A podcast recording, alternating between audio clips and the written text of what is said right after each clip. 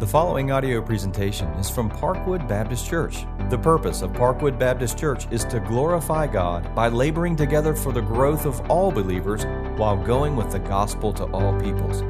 More information about Parkwood Baptist Church is available at parkwoodonline.org. That's parkwoodonline.org.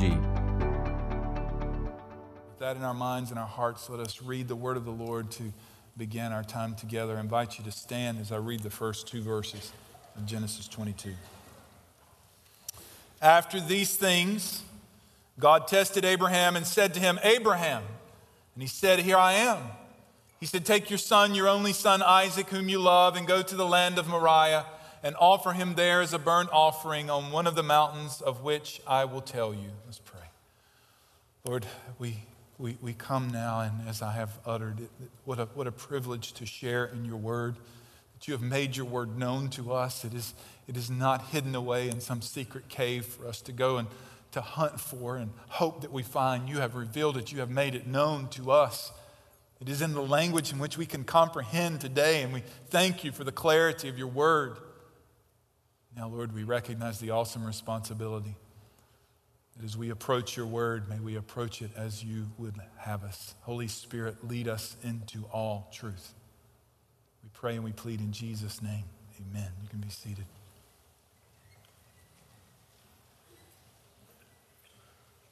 Moses wrote Genesis to God's people, Israel. The first people to read Genesis chapter 22, to hear it proclaimed. We're hearing the same message that we hear today that Yahweh, the Lord God, the one true God, He and He alone can be trusted to provide redemption.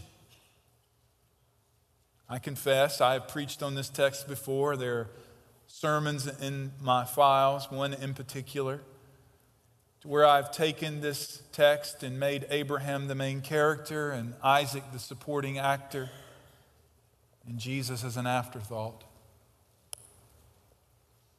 The main character of this text is not Abraham.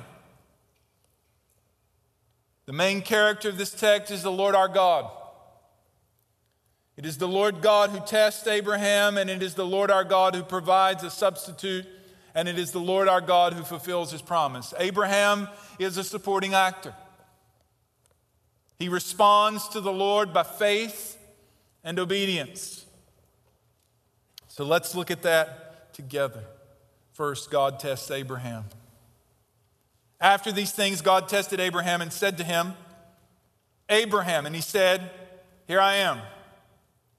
After these things, what does that mean? After the birth of Isaac. After this transpired, then God tested Abraham. Now, what in the world does that mean? That God tested Abraham? Really? Really says that in the Bible that God tested Abraham? Now, let's make sure we clear up what this does not mean. Those of you reading the King James, I'm not opposed to the King James, a wonderful translation of the scripture, but it was translated into English 400 years ago, and people used words differently, and here's one of those prime examples. The King James reads, And God tempted Abraham. Does that mean that God entices Abraham with evil? James 1:13 clears that up. Let no one say that he when he is tempted that he is tempted by God, for God cannot be tempted with evil and he himself tempts no one. The better translation of the word here is tested. That God tested Abraham. Now for us to understand that, we're going to back up a second and look at the bigger picture, the entire story. That God comes to Abraham, a pagan man living in a pagan country among a pagan family, and he calls him to himself. He makes a promise to Abraham that he will make Abraham a great nation. The simple response, Genesis chapter 12, verse 4 Abraham went. In response to what God says, he follows, he obeys. On multiple other occasions, God speaks to Abraham and gives further explanation of what he means in his promise to make him a great nation. He says that his descendants would be as many as the dust of the earth, and on another occasion, as the stars of the sky. But we're told from the beginning that Abraham's wife, Sarah, is barren, and that Abraham himself, at the beginning of this, is 75 years old. 25 years pass. Then this 100 year old man and this barren 90 year old woman have a son. And they name him Isaac. He is the son of the promise. Quote The greatest test in the life of Abraham came after he finally received the promise. He was to give his son back to God through sacrifice. It was one thing to trust the Lord while waiting for the promise, but it was quite another thing to continue to trust the word of the Lord when it called for the patriarch to do what seemed unreasonable. Would Abraham cling to the child that God had given him, the child on which the future was based? Would he continue to obey?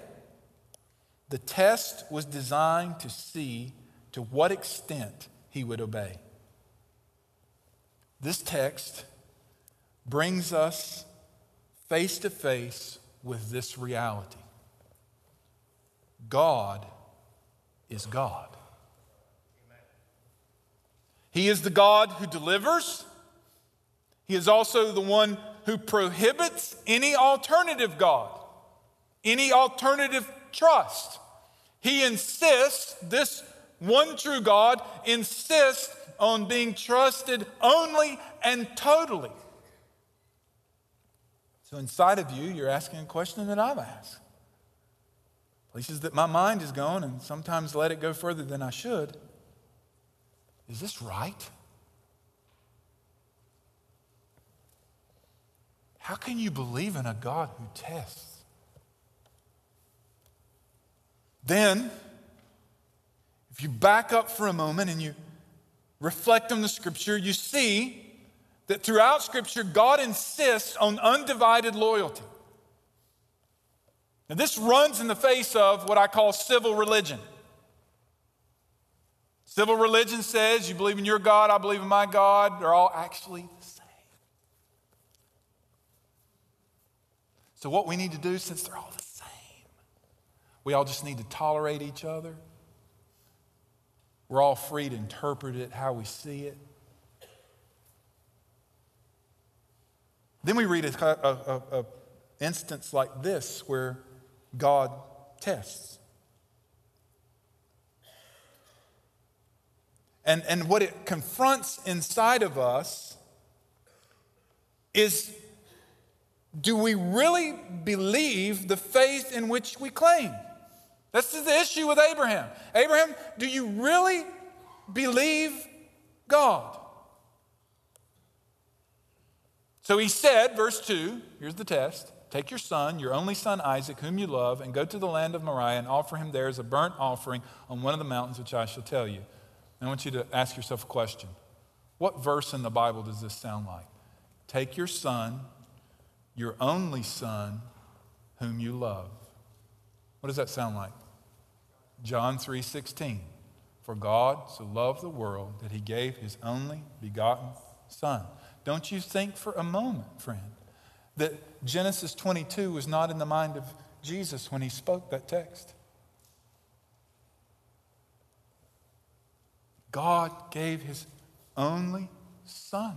And don't think for a moment that this text was not pointing us to the moment when the only son would come.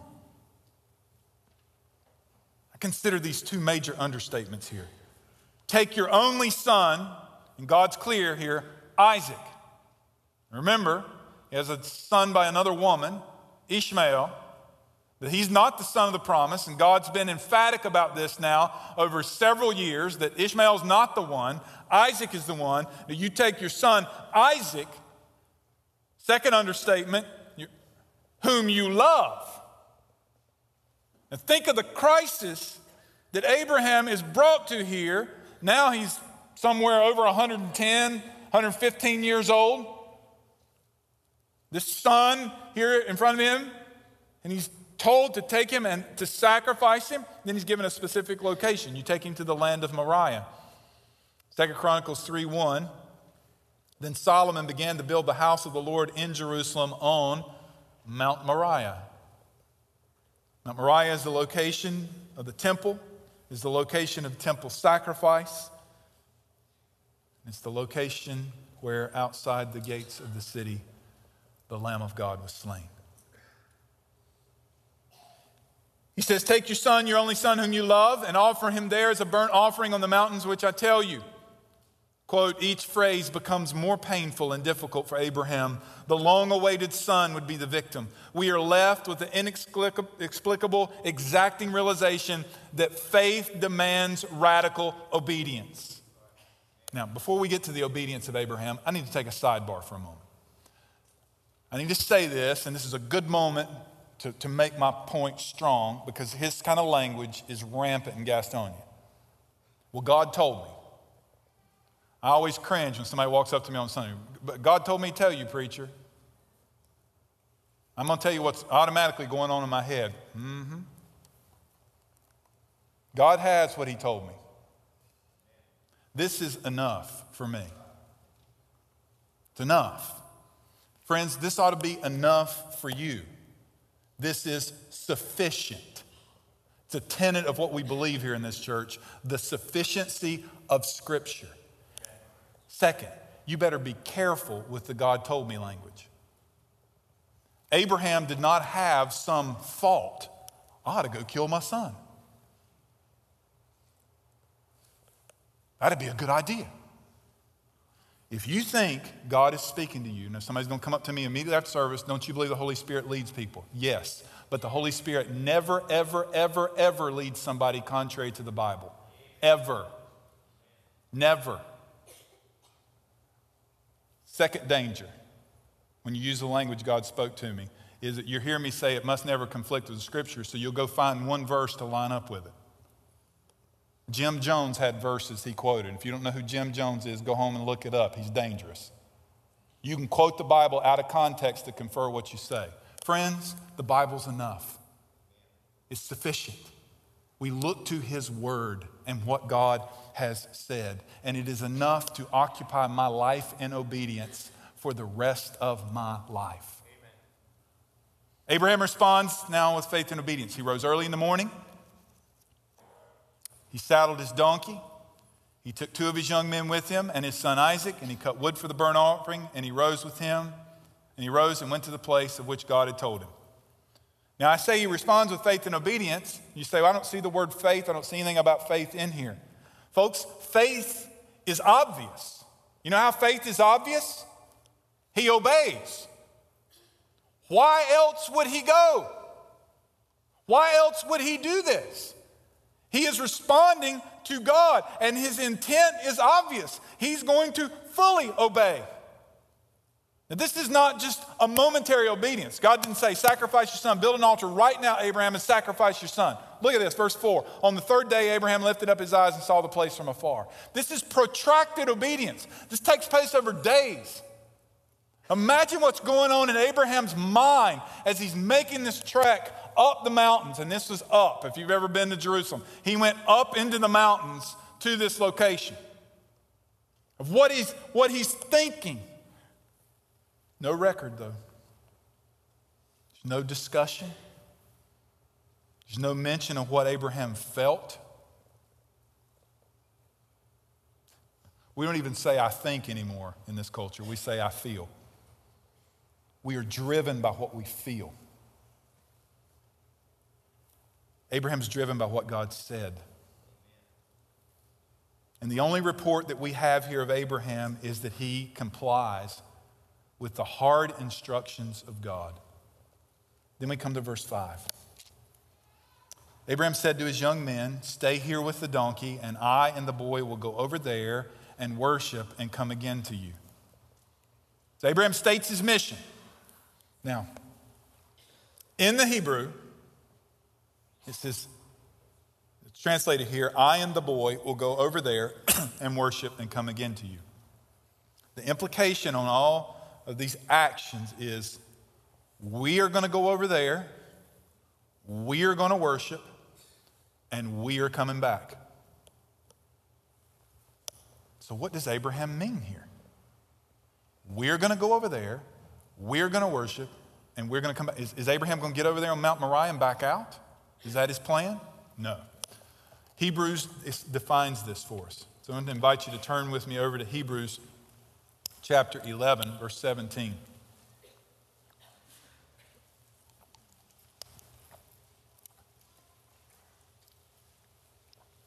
By faith, Abraham, when he was tested, offered up Isaac, and he who had received the promise was in the act of offering up his son, of whom it was said, Through Isaac shall your offspring be named. The question is, why would he do this? The answer?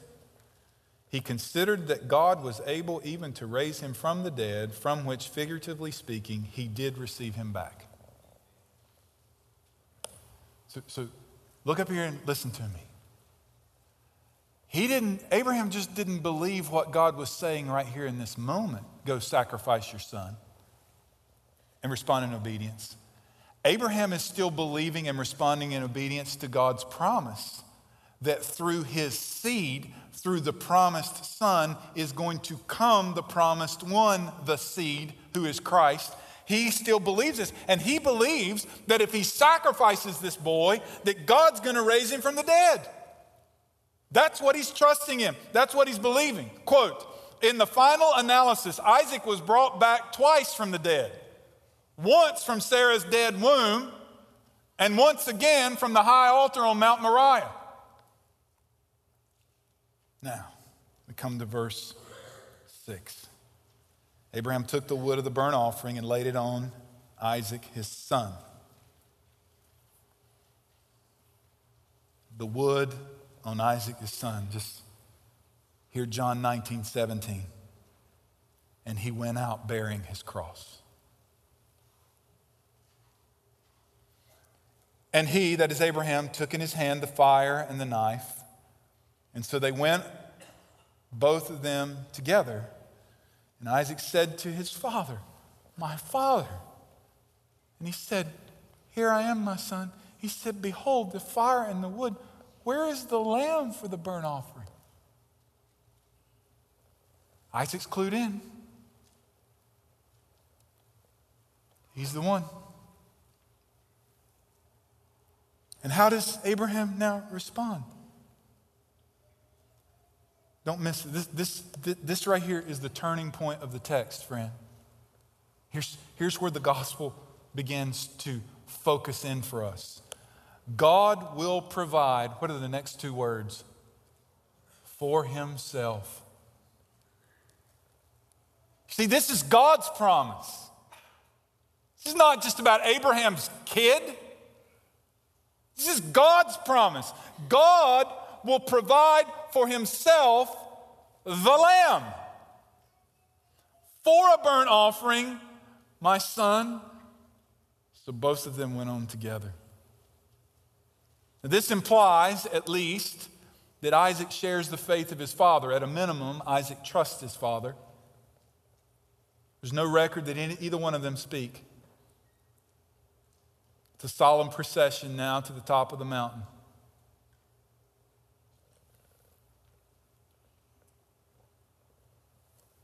This is masterful storytelling, and we watch movies now, we don't read stories. So let me help you see this if this was a movie. The story's been moving quick now. You've just been getting scenes. Now we're in slow motion. We're on the top of the mountain, and Abraham's building an altar. He laid the wood in order, and then he binds his son Isaac. Now, for those of you in your mind that think Isaac is a small child, remember this boy's old enough and strong enough to carry a bundle of wood up a mountain. People think he's somewhere between the ages of 10 and 16 at this point. Let me just say this He's got a 115 year old father. He could have fought back, he could have ran. But his father binds him. You say, well, if he wasn't going to run, why does he bind him? What's going to be your natural reaction when somebody comes over the top of you with a knife? So there he is on top of the wood. And the narrative now reaches its most fateful moment. Even the single movements of Abraham are recorded for us. Then Abraham reached out his hand and he took the knife, and then these emphatic words to slaughter his son. It doesn't say just to take his life, to kill him. Uses this strong language to slaughter his son. Again, I'm quoting. There he stood, the old man with his only hope. But he did not doubt. He did not look anxiously to the right or to the left. He did not challenge heaven with prayer. He knew that it was Almighty God who was trying him. He knew that it was the hardest sacrifice that could be required of him. And he knew also that no sacrifice was too hard when God required it. And he drew the knife. And he took it to slaughter his son. Praise God that he is the same God who both sets the test in his sovereignty, is the one who is resolved to keep his grace. In a world that we live, where all kinds of worldviews are being brought to bear, even while I'm preaching here, as you're thinking in your mind, affected by humanism and science and naturalism, secular thought, a claim that God would provide is a scandalous thought for people. Even faithful people are tempted to only want half. In other words, a God who provides. Even a complacent person in religion wants a God who provides, but never, ever a God who tests. No. Our culture will not tolerate this. We are moderns. We are self attesting. We, we are free. We are competent. But our father Abraham confessed himself neither free from testing nor competent to provide. In all of this, Abraham trusts God. Then God provides a ram. The angel of the Lord called to him from heaven and said, Abraham, Abraham. He said, Here I am. I'm, I'm back in Hebrews now. By faith, Abraham, when he was tested, offered up Isaac. In other words, the writer of Hebrews is saying, It was as good as done. He was, he was microseconds from plunging the knife into his son. And the angel of the Lord calls to him, Abraham, Abraham, here I am. He said, Do not lay your hand on the boy or do anything to him. For now I know that you fear God, seeing that you have not withheld your son, your only son, from me. Now think about that with me. God responds to Abraham here and says, You have not withheld your son, your only son, from me. And he, he, he, he then offers up we're going to see in just a second the provision. But I, I don't want you to lose this. God Himself's going to go all the way. God Himself is going to slaughter His Son. Abraham and Isaac point us to Christ but they do not fulfill what the Father and the Son do on our behalf. Verse 13 Abraham lifted up his eyes and looked, and behold, behind him was a ram caught in a thicket by its horns. And Abraham went and took the ram and offered it up as a burnt offering instead of his son. Here's the clear point to Christ the ram is a substitute. Isaac is not the Christ figure in this text, the ram is. The ram dies in Isaac's place. This sets in motion what God is going to do to lead us to the Redeemer, to Jesus Christ Himself. In the book of Leviticus, it says, verse 1 of chapter 1, the Lord calls Moses and spoke to him from the tent of the meeting, saying, Speak to the people of Israel and say to them, When any one of you brings an offering to the Lord, you shall bring your offering of livestock from the herd or from the flock.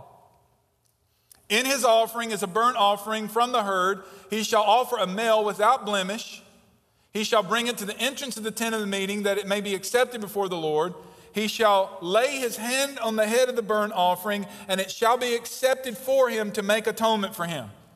It's symbolic. Laying the hands is the transfer of this animal is taking the punishment for my sin. Now, here's the problem with the sacrificial system the animal is taking the punishment for the atoning work for the sin committed to this moment. Problem is, tomorrow I'm going to what? So next year, I got to come back and I got to offer again. Now, this sacrificial system then goes on for a long period of time. The prophet Isaiah prophesies that something different's coming, which Genesis 22 is pointing us to. In Isaiah 53, he says, Surely he has borne our griefs and carried our sorrows. We esteemed him stricken, smitten of God, and afflicted. He was pierced for our transgressions, he was crushed for our iniquities. Upon him was the chastisement that brought us peace, and with his wounds we are healed. All we like sheep have gone astray and have turned aside everyone to his own way. And here it is. And the Lord has laid on him, this sacrificial lamb, has laid on him the iniquity of us all. You see, the Lord provides a ram not as a matter of chance, it is the clear plan and provision of God. This is God's plan for us, fulfilled in Christ. Abraham sees this. He says, So Abraham called, I mean, back in Genesis 22, the name of the place the Lord will provide, as it is said on this day on the Mount of the Lord it shall be provided. The word here for the Lord will provide is Jehovah Jireh, the God who provides. You know what literally the word Jireh literally means in the Hebrew? It means sees. The God who sees. You know, you get the implication of this? The God who sees our need provides for our need. God sees our need for a Savior, and He provides for that need through Christ. Abraham says, On the mount of the Lord it shall be provided. Now, I, I can't give you this experience except vicariously, okay? But I'm, I'm standing on the Temple Mount, and it all came together. On this mountain, God provided. There's no temple there anymore, and that's on purpose because our hope is not in a temple system any longer. Our hope is in Christ. And it was no grand spectacle, friend. It was such a humiliating moment that they took him outside the gates and killed him. But make no mistake about it, on the mountain, the Lord provided. He provided for my salvation and yours. In verse 15 and 22, the angel of the Lord called to Abraham a second time and said, By myself I have sworn, declares the Lord, because you have done this and not withheld your son, your only son. I will surely bless you, and I will surely multiply your offspring as the stars of the heaven and the sand is on the seashore, and your offspring shall possess the gates, the gate of his enemies. And in your offspring shall the nations of the earth be blessed because you have obeyed my voice. This is a restatement of the covenant. It's an assurance of God's blessing and God's promise. That from Abraham, the offspring will come who will possess the gates of the enemy. Jesus came and he plundered the devil, he defeated him on the cross. And this message of the gospel is to be a blessing and to be shared with all the nations of the earth. Now, the question is this Did Abraham comprehend all this at Mount Moriah? The Bible answers the question, by the way, so be careful before you answer too fast. Did Abraham comprehend this? You know what the answer is? You bet he did. Jesus said in John chapter 8, verse 56, Your father Abraham rejoiced that he would see my day. He saw it and he was glad. I want you to wrap your mind around this with me right now. The jig that Abraham danced on Mount Moriah was not simply because he didn't have to kill his son. The joy that Abraham knew on Mount Moriah was that the Messiah, the Lamb of God, was coming to take away the sins of the world. He saw it and he was glad. So the question is do you see the beauty and the glory of God in the redeeming work of Christ? Are you rejoicing with Abraham? So I ask you this question today. You need to ask yourself this question Am I trusting, rejoicing in Christ, Jesus Christ alone, as the substitute for my sin and salvation? Romans chapter 5. Romans chapter 5. I don't, I don't have time to walk you through all this. But if you go back and meditate with your Bible this afternoon, here's what you're going to see. Chapter 4 is going to walk you through Abraham and the connection. Because Abraham's got everything to do with what God says here in Romans chapter 5. The Bible is one unified story, friend. It's not a group of random stories, it's one unified story. Now, watch this. For while we were still weak, at the right time, Christ died for the ungodly. Question Was God waiting for you to move? You're not sure? No. Most of you have grown up with a religion been preached to you where God is waiting, He's waiting, He's waiting, He's waiting. God didn't wait for you. If God had waited for you, He would still be waiting.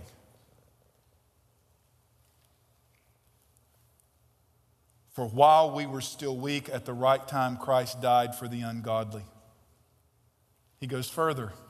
For one will scarcely die for a righteous person, though perhaps for a good person one would dare even to die.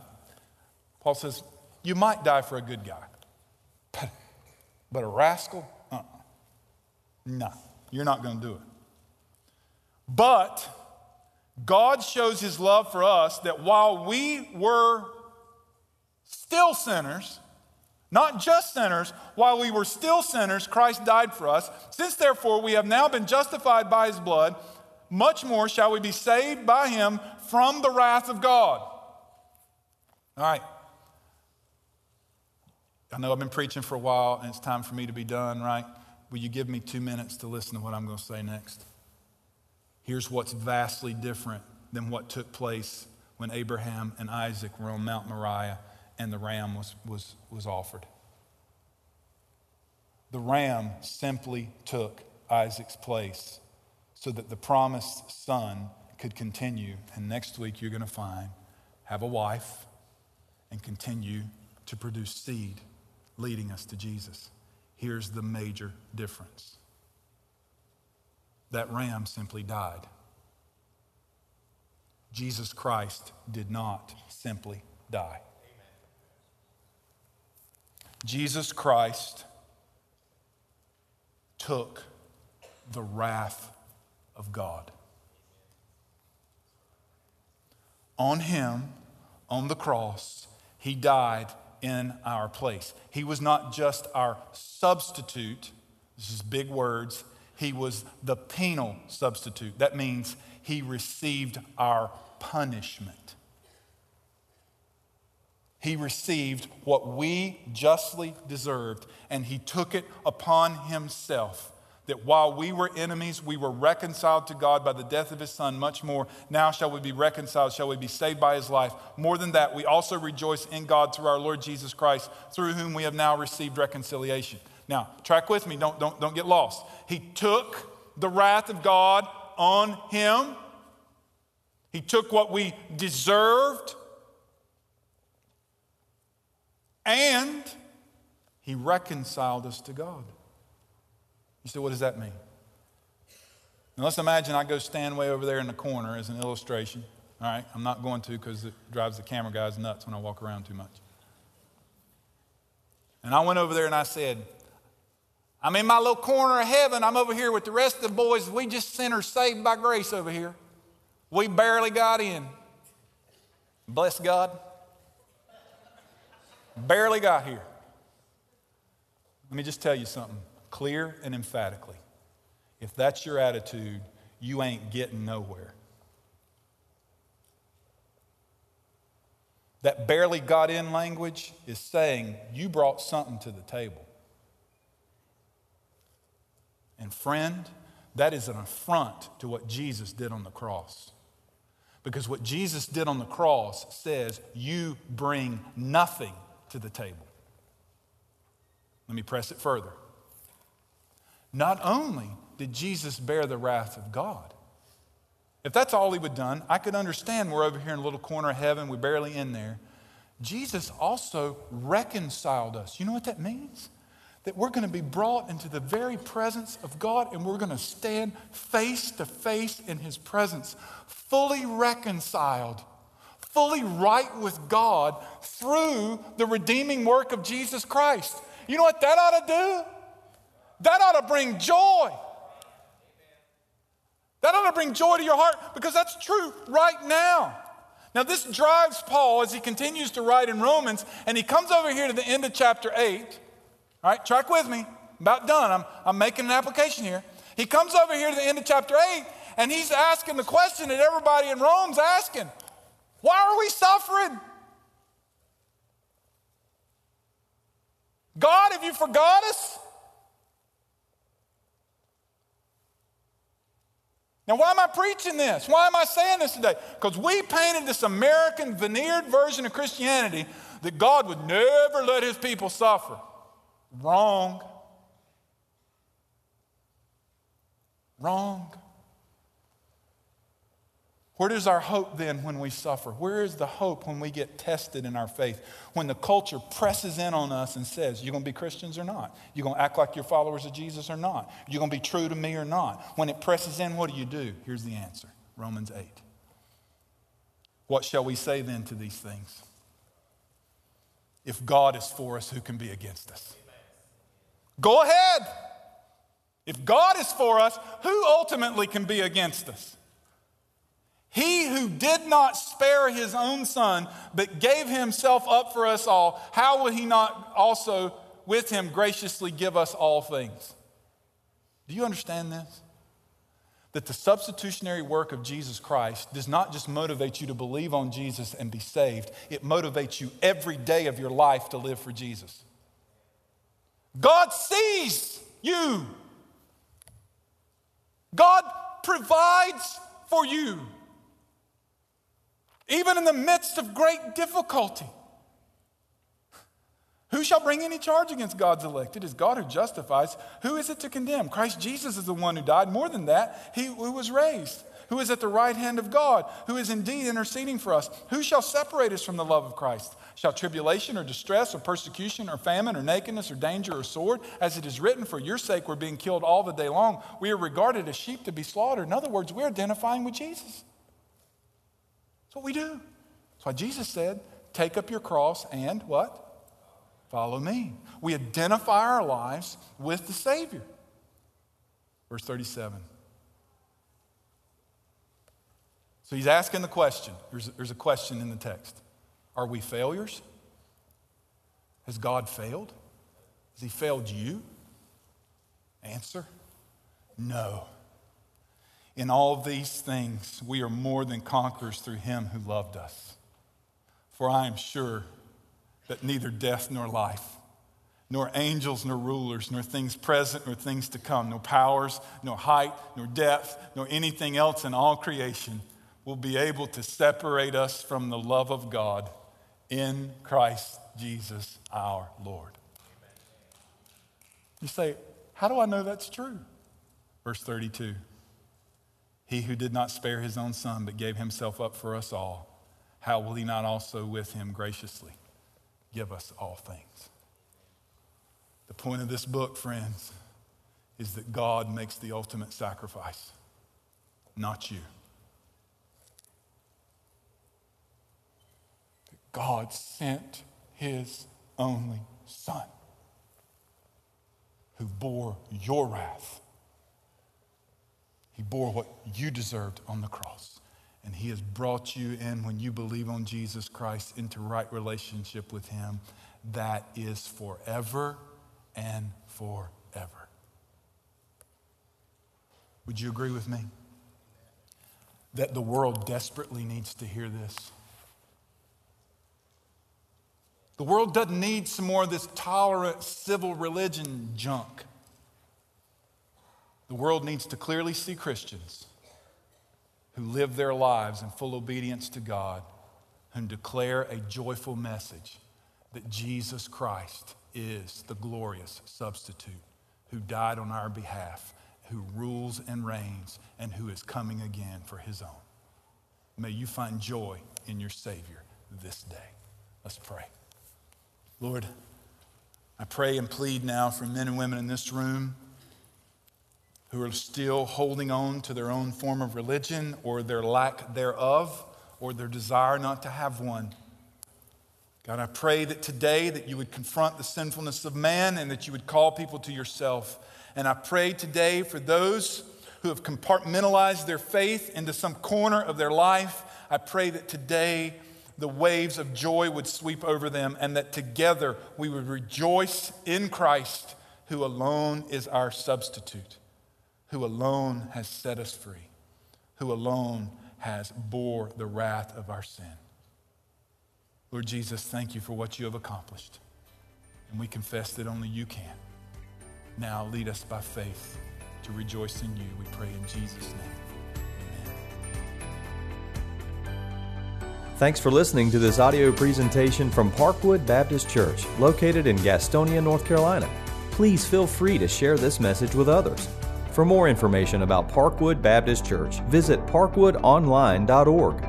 That's parkwoodonline.org.